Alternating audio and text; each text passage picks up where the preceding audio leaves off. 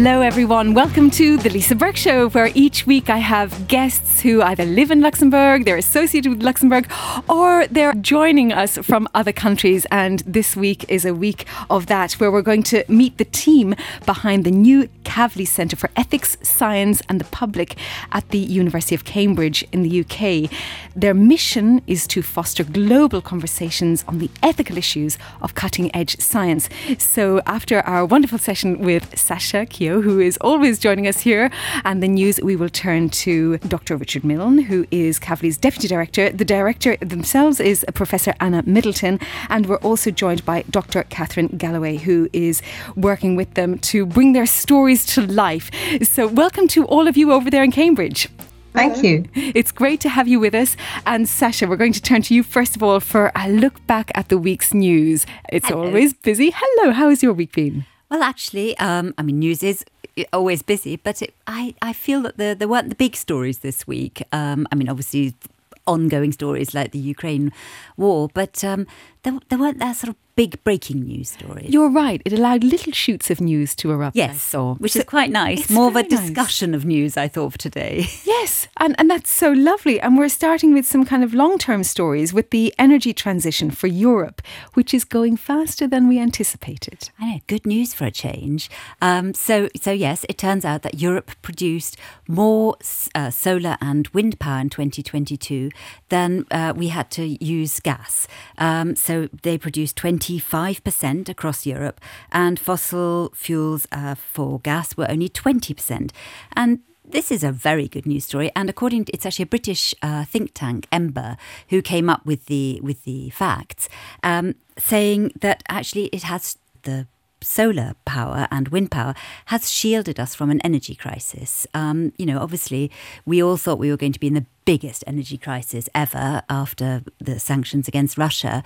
Uh, combined with a mild winter, uh, but this this has really really helped. It's So- it's really lovely news, and uh, sadly, it's probably happening because of the war in Ukraine. But at least the positive is turning from that. Yes, absolutely. And interestingly, I thought is that the Netherlands are massive producers of solar power, bigger than the Spain, which That is something I wouldn't have guessed in a quiz. yes, seventeen percent of their power comes from from the Netherlands, um, and Spain is much lower. So that, that's a little little aside. I like that. I like these kind of random facts that are, Yes. in my opinion, not guessable. now, moving to a completely different story, but a very important one. Euthanasia has been in the news this week in Luxembourg. Yes, so um, Luxembourg was one of the first countries to actually legalise euthanasia. They were the third country, I, I understand. And this was 14 years ago. It's been legalised. Um, but the head of uh, an association called My Will, My Path, uh, the president, was in uh, speaking to RTL this week and saying 14 years on, and it's still quite a taboo subject in, in Luxembourg. And in fact, the numbers are extremely low. Um, so I had a little look, you know, what what other countries are doing and what Luxembourg, you know, what how are you allowed to do it? So you do have to, ha- you know, you, you can't just choose to have it. You need to have an incurable disease or uh, an accident, and you need a medical opinions um, in order to be able to do it. But the numbers are massively low. I mean, there were 104 cases uh, up to 2020 and only 20 cases in 2021 and 2022.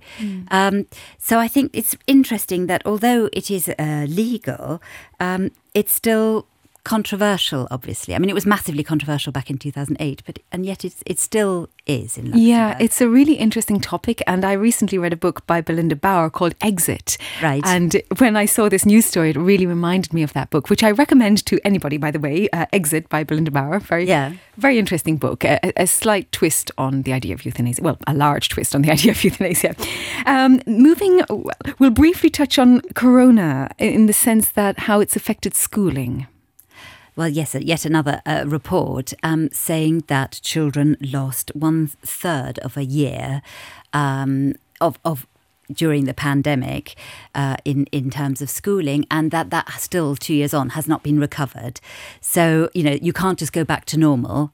Uh, two years on, the the children are still have this massive deficit of learning. And they you know, the, the report said that that will be the longest lasting legacy of the pandemic, actually.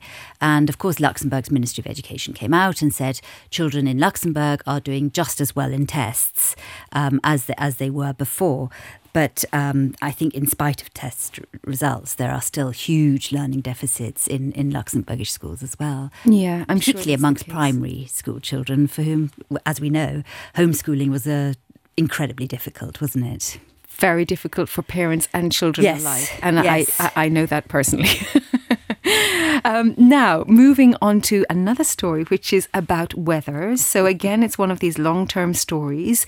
Um, it's something that I suppose won't surprise us the fact that January was wet and warm. yeah, we've talked about it a lot, haven't we?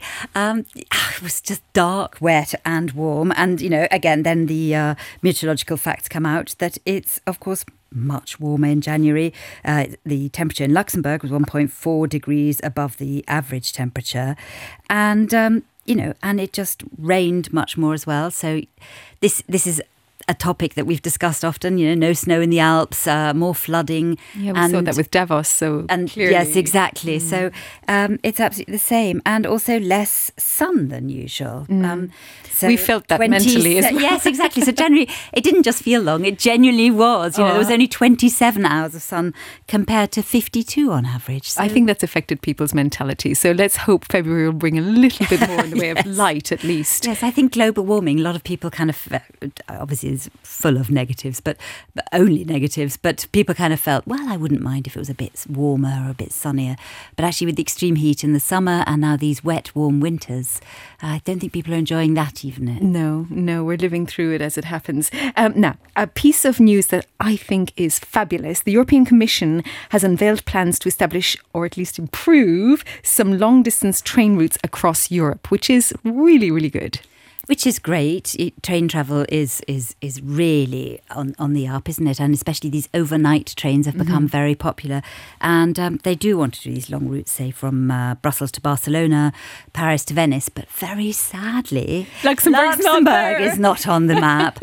so um, you know, uh, I don't know if our, our, our fellow guests know, but we all whinge about the fact that Luxembourg is really very badly connected, connected to other main European cities. So it takes three and a half hours on a train to Brussels, which you can drive in, what, two hours? Two and a half, yeah. Um, so that is very sad. And the other big uh, gap, I thought, on, the, on this map of, of long routes was there was nothing east of Berlin.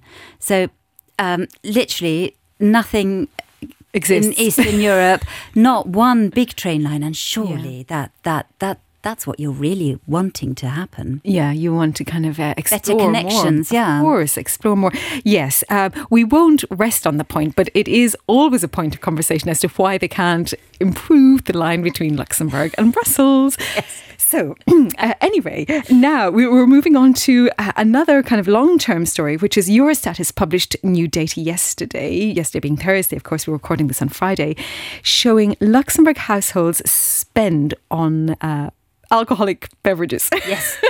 it's very high. It's it's really high, and um, so the, so so Luxembourg is uh, is um, uh, this is new data coming out of Eurostat. So they only spend 9% of household income on food and non alcoholic drinks, and then 2.7% of household income goes on alcoholic drinks, compared to 1% as an EU average. So these are huge disparities, but we reckon we've worked it out on the morning show because we kept this morning, more data came out saying Luxembourg also is top in the Europe as coffee drinkers. Oh, and we said this is really um, compared to Scandinavian countries or Italy, you would think would be much higher. And of course, it's the fact that um, coffee, uh, yes, that we have very low taxes here on alcohol and things like coffee, tobacco. So a lot of people come into Luxembourg, don't they, buying uh, these things which are much cheaper. So all, we have what hundred thousand people coming in every day, cross-border workers. They're skewing our yours skewing our, our data. This is what we reckon because I said this, these are massive amounts. The, the coffee, we cannot be drinking over 20 kilos uh, per person per year in coffee. Um, so when you go to a petrol station in Luxembourg, you see that it's there's these huge vats, aren't there, of I've never coffee, seen the size tobacco. Yeah. Um, so we reckon that the data has been skewed, and not everyone in the Grand Duchy is a secret alcoholic or, or coffee drinker or coffee drinker. well, we'll leave that there, and I suppose we need to end on the wonderful stories about. I mean, I'm going to bypass Brexit. Are you going to bypass? Oh, well, maybe three I won't. years okay, of Brexit. Okay, three years of Brexit. Okay, let's not bypass that then. Maybe our guests have got a lot to say about Yes. regret. Guests, Anna, Richard, Catherine, have you any thoughts on three years of Brexit?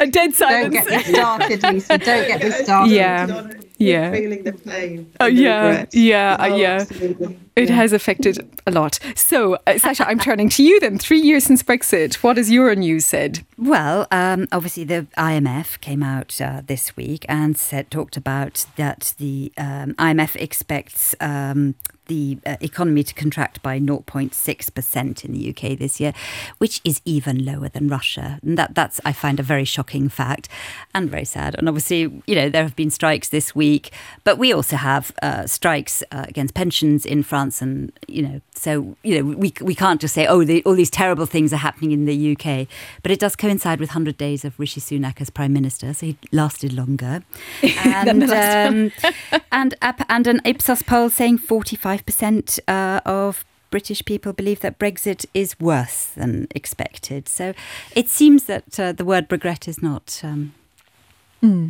Not just made up by European media, say, say like that. Yeah. But on the other hand, uh, also very interesting um, moves towards a possible agreement with Northern Ireland Yes, and the EU. So that is a positive. That seems to be the noises coming from there. Seems to be that there is going to be some kind of agreement. Because that was always going to be very hard to figure out with the border with the Republic Well, exactly, exactly. Yes, yeah. And we're going to end on a positive note. We've got some big shows to talk about in the music realm of Luxembourg. Well, yes, uh, yeah, we've talked And about near- near Luxembourg. near near Luxembourg. so, um, you know, the Grammys are, the, are, are this weekend, and uh, one of the potential big winners, Beyonce, uh, has announced a European tour. Uh, she's in the US as well, and uh, we I had a look. So the closest would be Paris, Brussels, and Frankfurt um, on her European tour. We also have Madonna, who's going to play in Antwerp and Paris, so that's close by as well. And then, of course, um, uh, for Luxembourg, this is a big uh, excitement: is that Robbie Williams is not just coming for one night, but he has sold out, and he's going to come for two nights. And the ticket price is And the ticket price, 130 euros a head. not cheap. Uh, not cheap, and yet they're selling like hotcakes. So he still has appeal big time here, um, because the other big concerts like the Arctic Monkeys um, and Lizzo, they, they, you know, there's still tickets available. which is interesting too, yeah. So yeah, that- and yeah, and these tickets are twice the price, and um, yeah, he's added a second date. That's very good for Robbie. and I think the other thing that's interesting about um, uh, the Grammys, for instance, is a, the Best New Artist Prize. A lot of the young artists, the new artists, have come up and they've emerged through TikTok. Yeah, absolutely. That that is a, a huge factor now, isn't Yeah. it? But then uh, the article also said, actually, of course, a lot a lot of people came through YouTube and and reality shows. So, it, but TikTok has has taken over, hasn't it?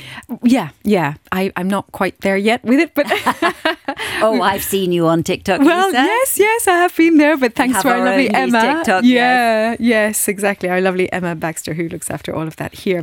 As always, Sasha, thank you so much, and of course, you'll stay with us for for the next section of Thank you. I'm looking forward to it.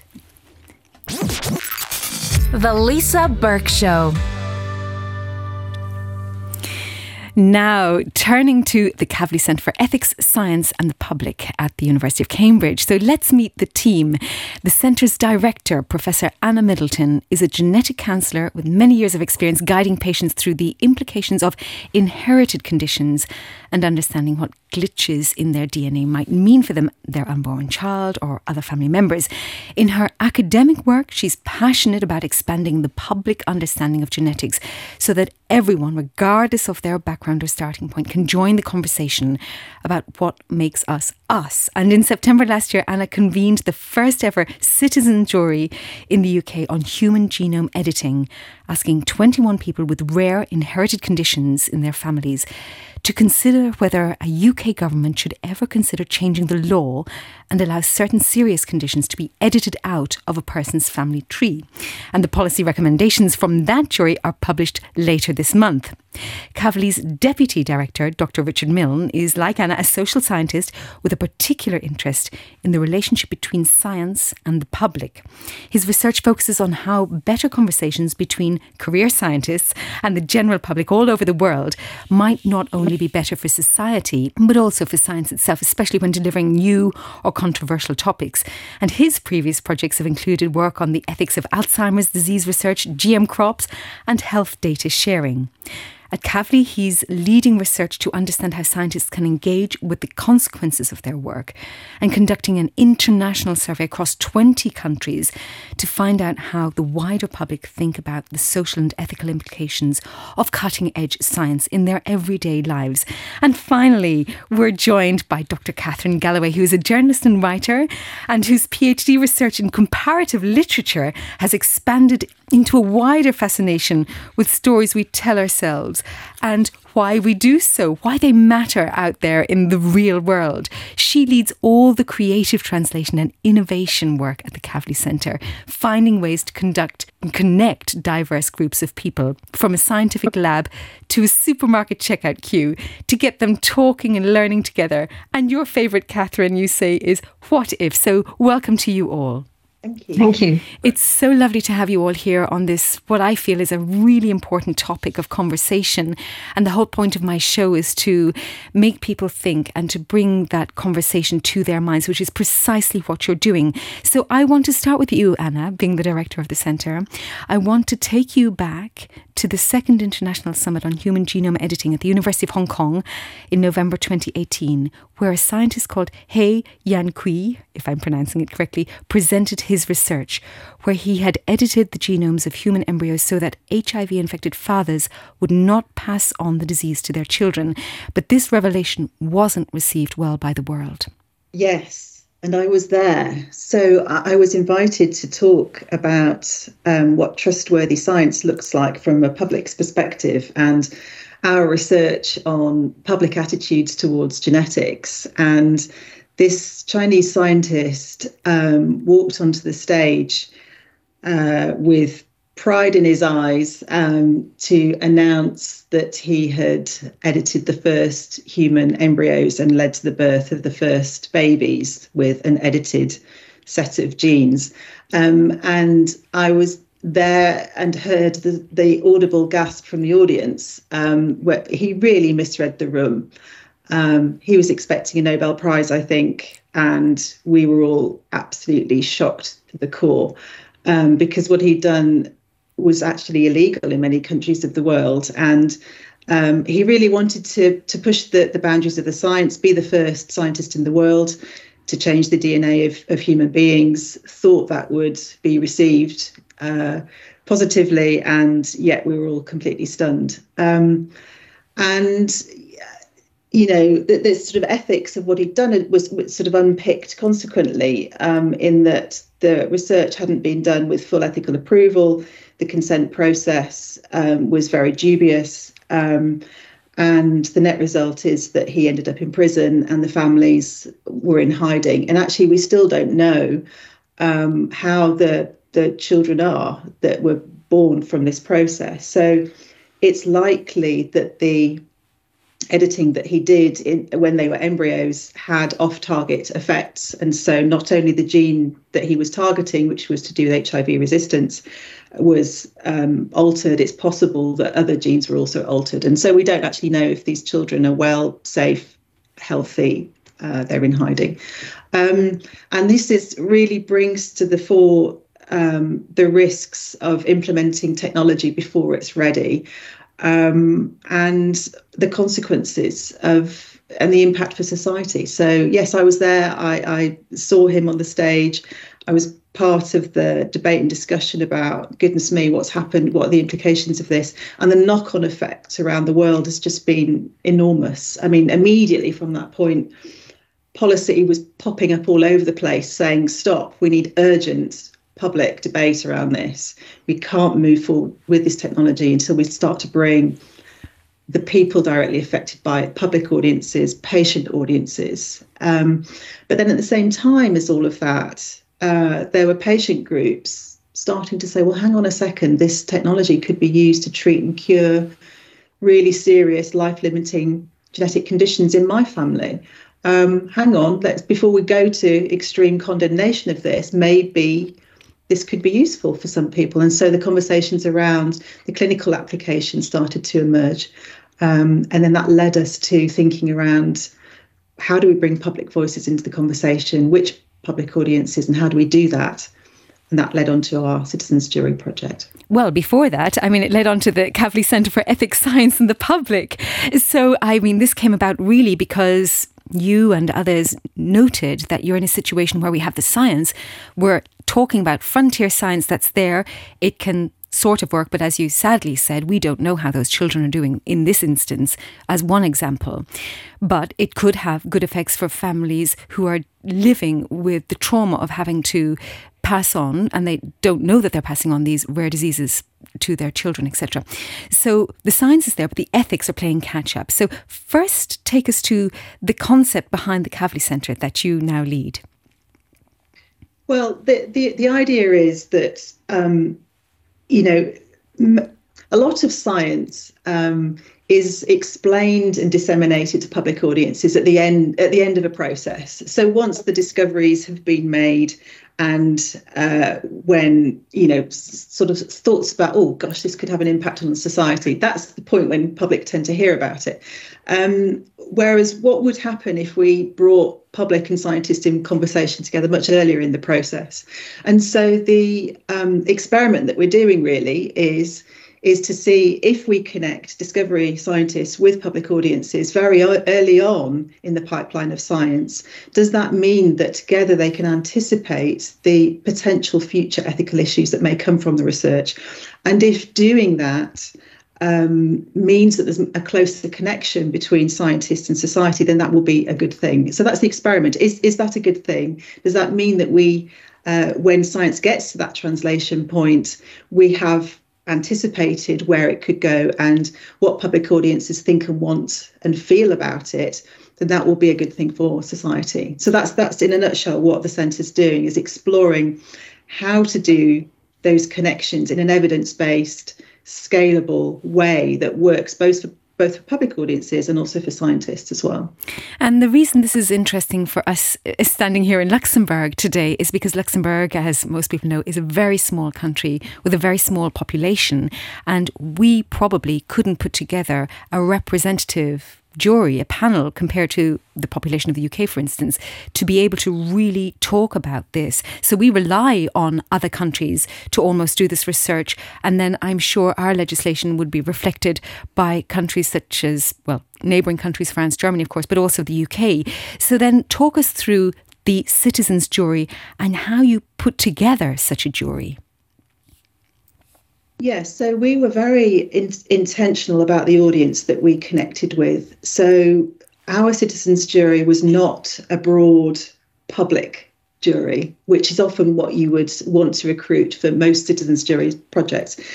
Um, we made the assumption that if um, genome editing, so the editing of human embryos, was to happen in a clinical setting, that it would sit on the shoulders of gen- existing genomic medicine services. And those are um, services that have been available in um, a healthcare setting for families with inherited disease.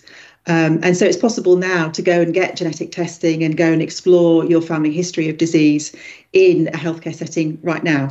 And there are certain criteria that you need to meet in order to be able to access those services. Um, and they they're mostly they're catering for families with single gene disorders.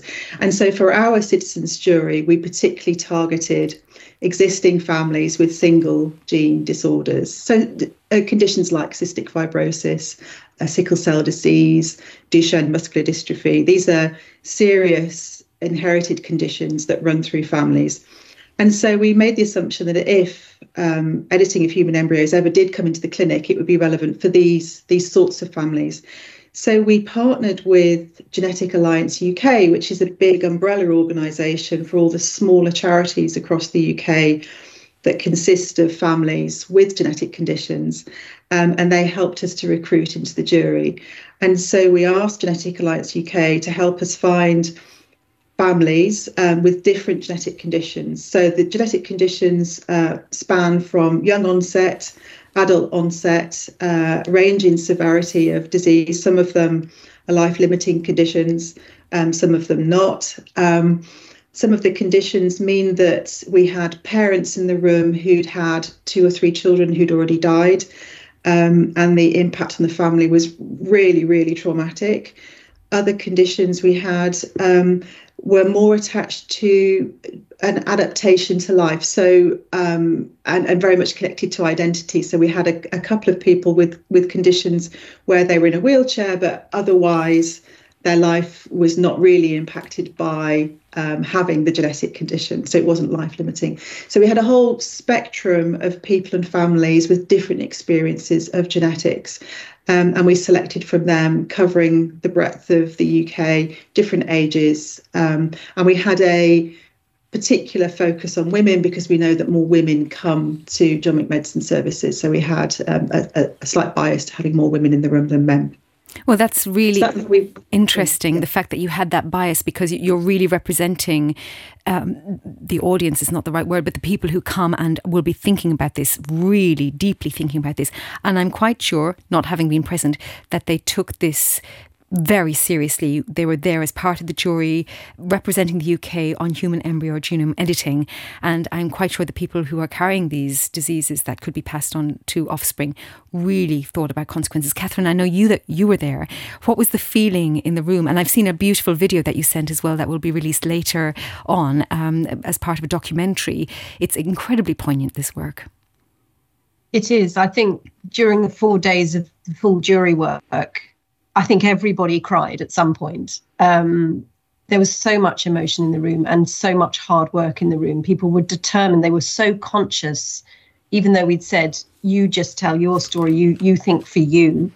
They were so conscious that they were speaking for everybody who wasn't there, who couldn't be there, perhaps who'd already died, or because they were simply too ill to come. We had three jurors who just at the very last minute couldn't come due to um, situations related to their conditions. And so the jurors jumped straight into it from the beginning. I mean, I think it was sort of hour three on day one that they were already discussing what is suffering. You know, these huge questions, ethical and moral and physical and emotional questions. They didn't shy from any of it and they kept up that level of engagement right through to the end. It, it was exhausting, it was exhilarating, it was really humbling to watch. Well, you are a linguist and you are brilliant with words. And you've just said there that incredible sentence, what is suffering? And also in a, in a chat we had earlier this week, you speak about the importance of words when you're thinking about putting anything into legislation or coming together with a conclusion for this four day jury stay the words like any or serious. So, talk to us about the importance of language in this. Well, I think Anna can speak to how carefully the question that the jury was asked was constructed. Um, what was yes, the question? I mean, uh, what was the question? Um, so we were exploring are there any circumstances under which a UK government should consider allowing um, editing of human embryos to cure serious genetic disease? Um, and so we were not making the assumption that we should be moving in that direction but we were asking, are there any circumstances where we might even consider it? Um, and the words, uh, any circumstances, were debated extensively um, because we got into all sorts of philosophical discussions about um, equity of access to services, the current state of, of the NHS in the UK, um, and the care that disabled people get through the NHS, health and social care, um, and the need to address a lot of equity and access issues before you can even start to think about the application of, of um, intense and novel techniques. Um, and then also the discussion about well, what is serious disease? Because it's so um, it's so subjective.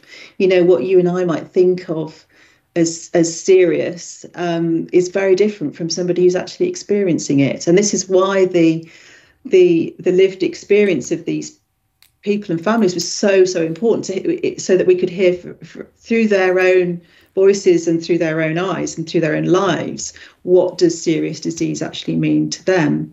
Um, and so yeah we we debated the meaning of suffering the meaning of serious the meaning of different different circumstances in different contexts and also the meaning of of our perceptions of when life begins I mean, it was just absolutely profound. You know, if we think from a Christian perspective, you know, life might be thought to begin right at conception, but from an Islamic perspective, it begins at 120 days into pregnancy. And then from the scientist perspective, you know, who are work, who are currently working on human embryos in a research setting, they're just cells and tissues and there's no life or soul. But, you know, so, you know, the, the jurors were just thinking deeply from loads of different perspectives. And actually, nobody's got a truth on this. There's no universal truth.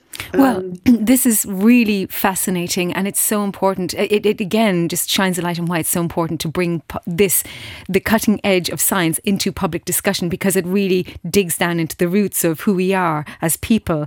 And again, the subjective experience, because people living with a serious disease don't know another life.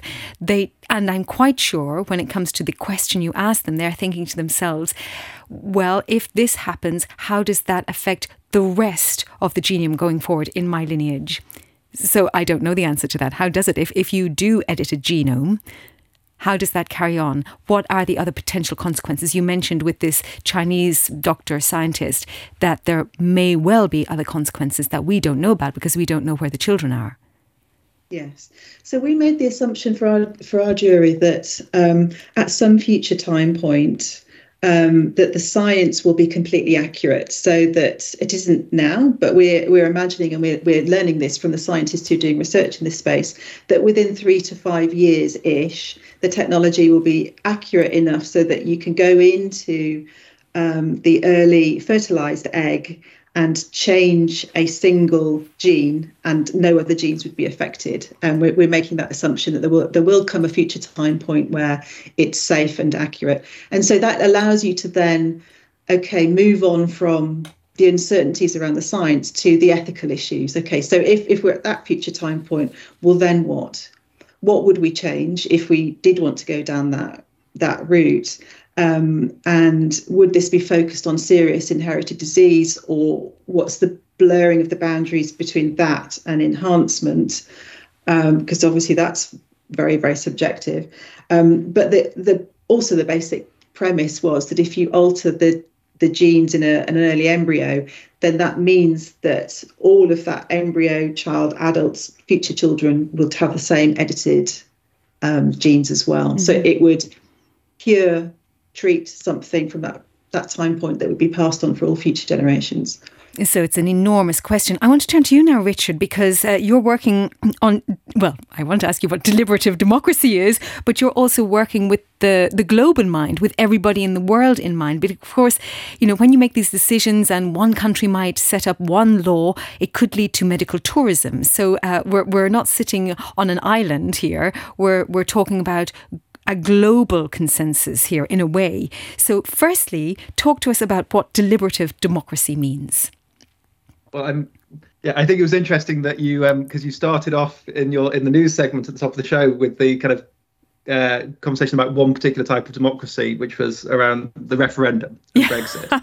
oh yes. Um, which um, yeah, we, we are living with the consequences of, and it's um, and it's a very specific kind of model of how we make decisions as a society. You know, we we ask a question, we assume that people have, um, rightly or wrongly, we assume that people maybe have the facts to make to make that decision, and we and we give it a yes no, and um, yeah, on a kind of whole population level. And it's what what we were doing with the citizens jury and that kind of broader model of deliberative democracy is a very different way of thinking about how we make decisions as a society and how we come to kind of reasoned conclusions whereby so yes the voice of the public or patients is is at the very heart of that but it's also a kind of process through which they have the opportunity to talk to scientists, ethicists, people who are living with with genetic conditions, people who are experts in in um, in various different religious perspectives, clinical clinical implementation, all of these different things that are really important in how we make decisions about how do we want to use this science and technology in the future. And so at the end of that process, coming to a set of recommendations that are yeah, based around this model of deliberation. And obviously, I think, yeah, like you said, I mean, this is this we're not well. Um, we are doing our best in the UK to be an island, but we are also connected to to everybody else in the world as much as we um, yeah yeah. So the the Brexit conversation at the start has uh, has has wormed its way into my brain. I'm, I'm so sorry, but we are still connected to the rest of the world, and the decisions that we make in the UK um, do exist in relation to all those other places. And I think that you know the other story that that you mentioned around euthanasia and how like one country will make a decision that reflects its values and the values of its people um, may be completely um, incomprehensible to people who live in another country.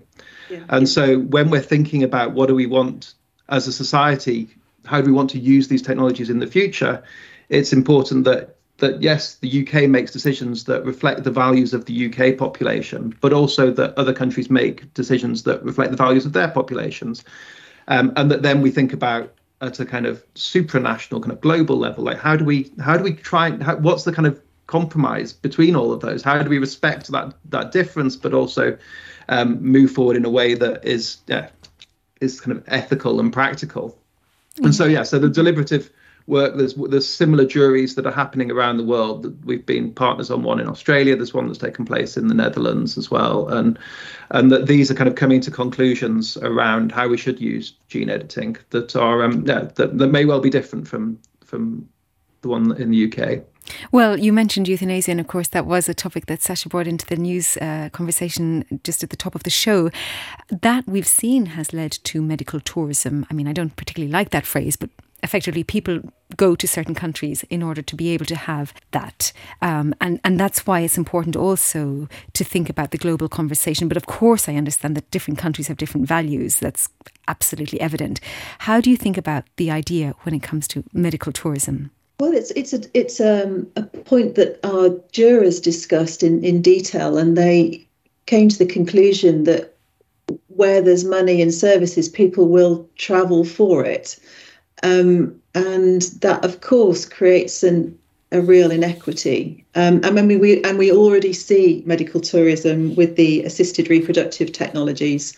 Um, so if you've got the money and the inclination, um, and you live in the UK and you've got five sons, and you want to have a daughter, then you would go overseas to have, you know, you could go overseas to access a clinic that could enable you to um, select to have a, a, daughter. That's not legal in the UK, but you would go, you know, travel for that. And, um, you know, that's just the reality of the world that we live in. And it, and it, and it creates um, an inequity and services that end up being available to the rich, um, mm. which, of course, is of, you know, when we're thinking about the UK context with a nationally funded health service that's free at the point of care, um, you know, we're thinking deeply about, you know, what's what's ethical and reasonable for people to actually access on on the NHS. Yeah, that's um, a very important additional point. Actually, the cost of it. Yes. Yes. Yeah. And and and and I don't know. I mean, sort of working in this space, um, I, I feel that the, the promise of the technology can be incredibly misleading. And the reality of what we're talking about here, particularly with assisted reproductive technologies, is that it it, it sounds so simple. Oh, okay, so I can go overseas and uh, you know and, and, buy the embryo that I want, but actually, the, you know, it, the reality of of going through an IVF process, particularly, is that it's really, really tough, particularly on the woman, you know, because you have to take um, the drugs to stimulate the ovaries, you know, that they, they can be really quite horrific um, to overproduce eggs. You then have to go through a surgical procedure to have the eggs removed. Um, you may not even create enough eggs, and then you have to finish that cycle and start again. And then, say you do create enough eggs, then they are fertilized. They may not all fertilize. So then that's the end of that cycle, and then you have to start again. Um, or if you get to the point where the eggs are fertilized and you have three embryos, um, then you test them and none of them have got the genes that you want, so they're all discarded. I mean, the whole process is incredibly painful emotionally, physically, practically. The success rate is, is really low. So when we talk about, okay, well, we'll select an embryo, it sounds so easy in, you know, in theory, but in reality, it's actually incredibly difficult. So um, there's a lot of thought that needs to go into really grounding the practicalities in people's minds so that when they're making choices to go off and you know access these technologies overseas that they understand what's actually involved. And i think catherine you may have wanted to come in. Yeah i was i was just going to sort of place all of those questions into some kind of context which is the question that we come back to often i mean daily at the Kavli Centre which is what kind of future do we want and who gets to decide.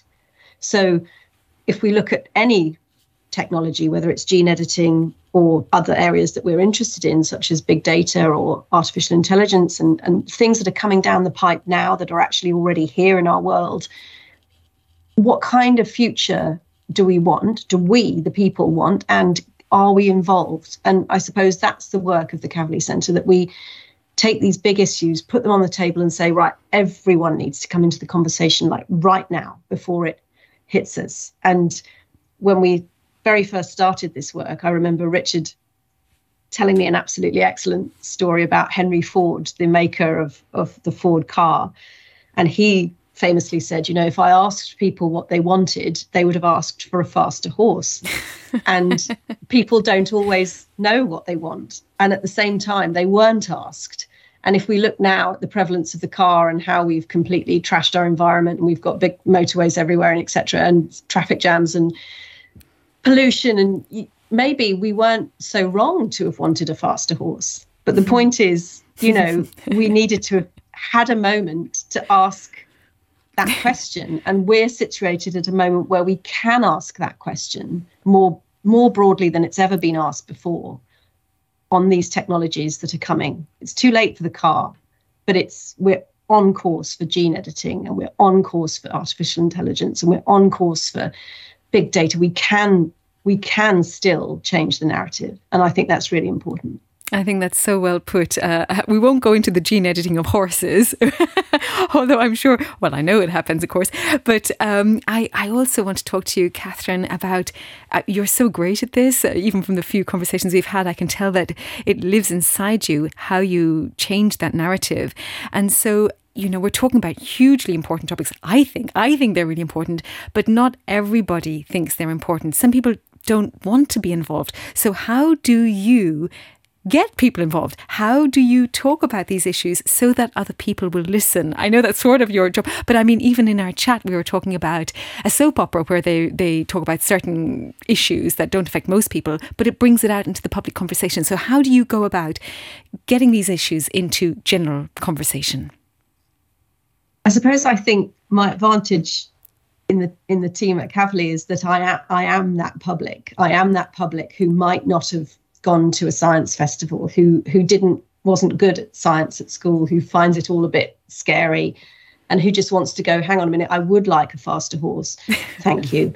Um, and so, in a way, that's what made me useful in this space because I sort of stand for the everyday and the way that people might access that. And as a journalist, I'm used to talking to all sorts of different people and caring very much that information is communicated properly and well and to listening. And you know anna has a background in genetic counselling richard is really interested in hearing what people have to say all over the world and, and, embedding himself with different communities and listening hard as a sociologist. And so we all bring that interest in dialogue and listening more than we're talking um, to the centre. And I think that's really important because science very often tends to be in broadcast mode. You know, these are the facts, this is our data, agree with it or not. And there's no room for that space of yeah. saying, well, hold on a minute, I don't quite get that. And why should I care? And that's what we would like to encourage. And so, one of the sort of creative things that we've come up with is called the Hopes and Fears Lab. And we thought, what if, here's my favorite question, what if we took the science out of the lab, we took the whole word science out, and we made it about human emotion because we're all expert in our own emotions. We've all got hopes, we've all got fears, and we're all they are all legitimate. And so, supposing we put the scientists and the public together and did a kind of conversation experiment.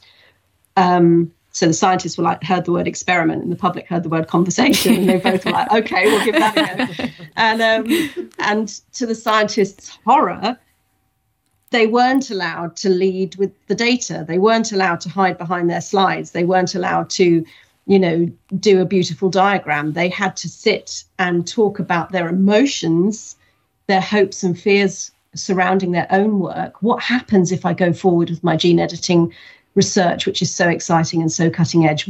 Would I be worried if my wife or partner was offered that? You know, what would I feel?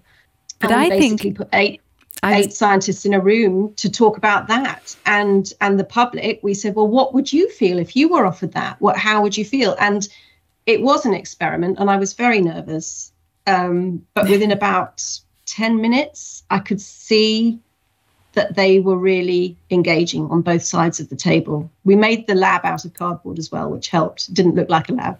Oh, I love it. I, I really love the name of it, the Hopes and Fears Lab. This is fabulous. I was just going to say, I know scientists sometimes get a, a, rough deal, but sometimes scientists go into a certain type of work because they have seen problems in their families or they have got some experience of it affecting them. I mean, Anna, for instance, you work in the field of genetics. Why did you choose this, for instance? Why did I choose it? Yes. Um, yeah. Well, so I have a family history of a couple of different genetic conditions, and so there we go. You're appointing. Yeah. yeah. Yeah. And I was always struck by um, how hard it was in our family to talk about them, um, and how there was so much um, sort of stigma and guilt and blame and fear and hope and you know there was such a mixture of feelings attached to them and that's what so families and communication was what drew me to genetics and then that's what drew me then onto psychology well, that's um, wonderful. Yeah. So you, re- so Anna, you really are uh, an example of of the type of eight scientists that Catherine brought together with with people, and I'm quite sure scientists really do want to see their work put to proper use and to be part of that conversation. I think scientists are often scared of that conversation. Um, they don't know how to navigate that conversation because so often what they say can be, as you said, broadcast in a headline without the nuances behind it, and that that makes them worry sometimes. Now, Richard, um, as was mentioned by Catherine, just now, you are a sociologist, you're looking at these global conversations. So, how does the conversation you're having with the jury in the UK and just in general with the work at the Kavli Centre, how does that compare with the conversations you're having globally? Um, that's an interesting question. Yeah. I, um, so, I think one of the things that that we've done over the last few years and that we're going to be doing in in the years to come is is running um, some kind of large surveys around kind of you know what is it that that matters to people when they're thinking about genetics when they're thinking about their kind of health data um, and then understanding how that links to yeah to their values and to the thing to the things that matter to them and to where they are in in the world and to where they are in the societies that they're in as well. Um, and so we've so trying to kind of understand how those how those vary is is a big part of what we do because it's it's a big part of understanding that kind of global picture for science. Um, and so, if you so the work that we've done over the last couple of years, for example, around around genetics, you get these fascinating patterns in terms of uh, when we ask people, are they how willing would they be for um, people to use their their genetic data in research or in care? You know, you have these kind of standard patterns around the world. Nobody trusts companies. Everybody, everybody's suspicious of people who are um, who are making profit potentially out of the use of data. But how much they trust companies and how much they mistrust companies varies. Really does vary around the world, and it particularly varies, you know, depending on what, what your health system looks like. For example, if you have a lot of companies that are involved in delivering healthcare, then actually your data going to a company is less is less scary, is less um, is less unusual. And then we kind of look as well about how these companies, some of these countries pair together, and then we find kind of really interesting patterns. You know, like so. Um, so Spain and Mexico, for example, in our research, come out really similarly in terms of like how they trust, um, in terms of the things that they think are important when they're trusting somebody with their data, or Portugal. Just pause there. Pa- well, I mean, we're talking about language similarities here, of course. Portugal, Brazil, uh, Spain, Mexico. Do you think it's it's cultural, or may, I throw it to open to Catherine as well? Do you think it's a linguistic thing? Does that change how we think? I, I think it's a really interesting question. So this is when this is basically where where you get into that thing where you, you ask these research questions and they just raise really interesting questions. Again, so is it just something about the way that people talk about trust um, in in different languages, or is it something that's a kind of shared cultural kind of basis? And so that's where we move from doing some of the kind of survey work, these kind of big samples of kind of thousands of people answering questions for over 15 20 minutes to then thinking about like how do we go and spend time with people get them to talk to us for a couple of hours or go and kind of yeah be embedded with them for for weeks or months to try and understand what it is that's actually going on in that in that setting and then doing the same things with scientists as well so like how did the scientists think about the public how does that question about you know what does wider society think about what I'm doing, or is this the right thing to do? How, like, when do they pop up in the kind of everyday doing science as like as a job that if they do, um, yeah. So, yeah. Well, there's another element of this, which is, of course, that um, all of this at some point has to be thought about in law. It has to be thought about by the government. So again, how do you put this to a government so that they will listen to it? And they're obviously busy people. So, how does it even register on their agenda of what's important? Where does this come? Because you're talking about really big issues here. We're talking about genome editing, we're talking about AI and big data. They're they're all pressing issues, but they're not urgent issues. So, uh, how do you talk to the government so that they will listen? Yeah, I've been I've been thinking about this particularly at the moment with the outcomes from our citizens jury and um, the link to government is directly through the policymakers who actually write the wording um, that go into the bills that government discuss and Parliament discusses. Um, so the the route in is is through policy, um, and and then the lobbying would then start, and so then that's the connection between, um, particularly the citizens' jury, between our jurors, the policymakers, and then the particularly the charities that would advocate for the for the, the, the patients.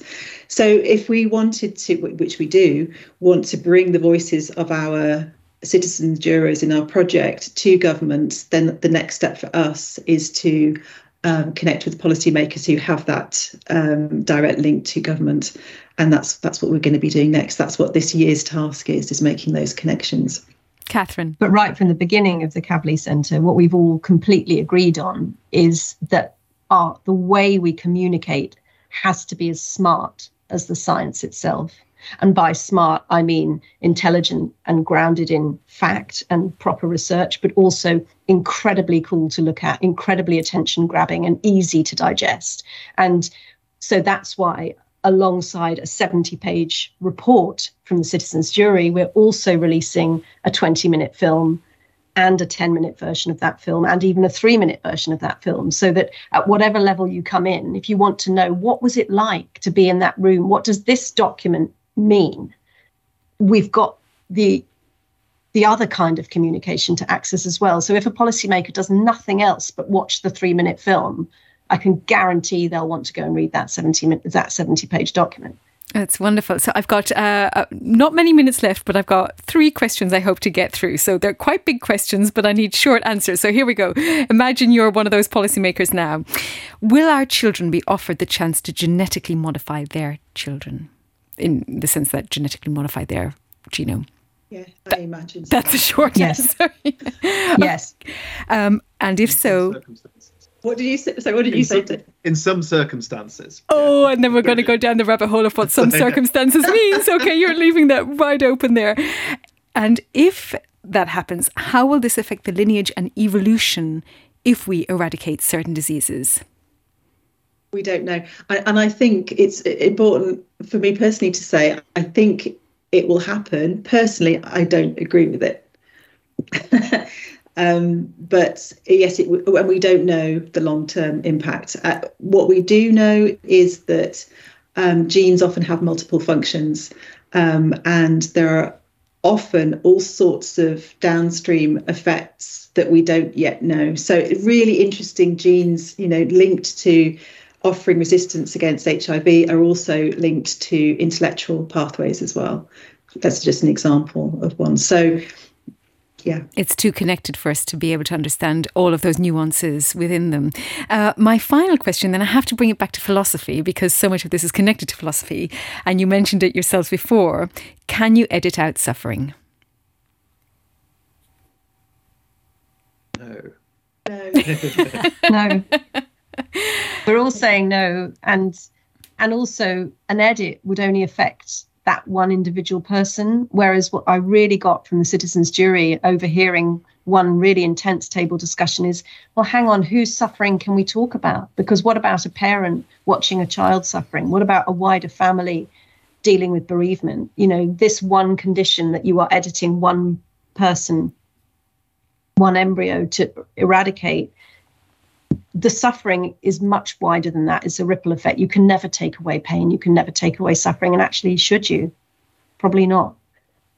Suffering's part of the human condition. Yeah. Oh, well, I think the work that you're doing at the Kavli Centre in Cambridge is incredible. I can't wait to hear what this report says. I loved the 10 minute video, and I'm sure if you have any more videos, we can release them and we can talk about them. And the work you do is so important for countries like Luxembourg here because we can't really put together that sort of jury, that panel discussion. We can do it in our own way, but we have to kind of be a barnacle on somebody else's story because um, it, it, it uh, really reflects uh, much more than uh, the UK UK, it's reflecting the stories of much of Western Europe. I, I won't go too much farther than Western Europe because I'll get into a conversation with the sociologist Richard, who will talk about the variations of language and things. But uh, have you any final thoughts that you would like to send to our Luxembourg and international audience here? We could do a jury in Luxembourg. There's nothing to stop you. Oh, please come along. We would love to host you here. I will put you in touch with the, the people I think would be interested in this, the, the right people, let's say. Oh, fantastic. It's, it's easy to do. Um, yeah. That's, so let us know. That's a great idea. And Richard, you will have great fun, along with linguist Catherine, on the language variation we have here in Luxembourg, because most people, not myself, most people speak at least, what would you say, four languages here? Yes, but um, but maybe yes, you miss a lot of nuances. Then exactly, exactly. On, on a discussion like this, it would be super interesting. Yeah, well, all of you, thank you so much for the work that you're doing. Thank you mm. for everything that you're bringing into the public domain. And I wish you the very best of luck with your future work. Thank, thank you. you very much.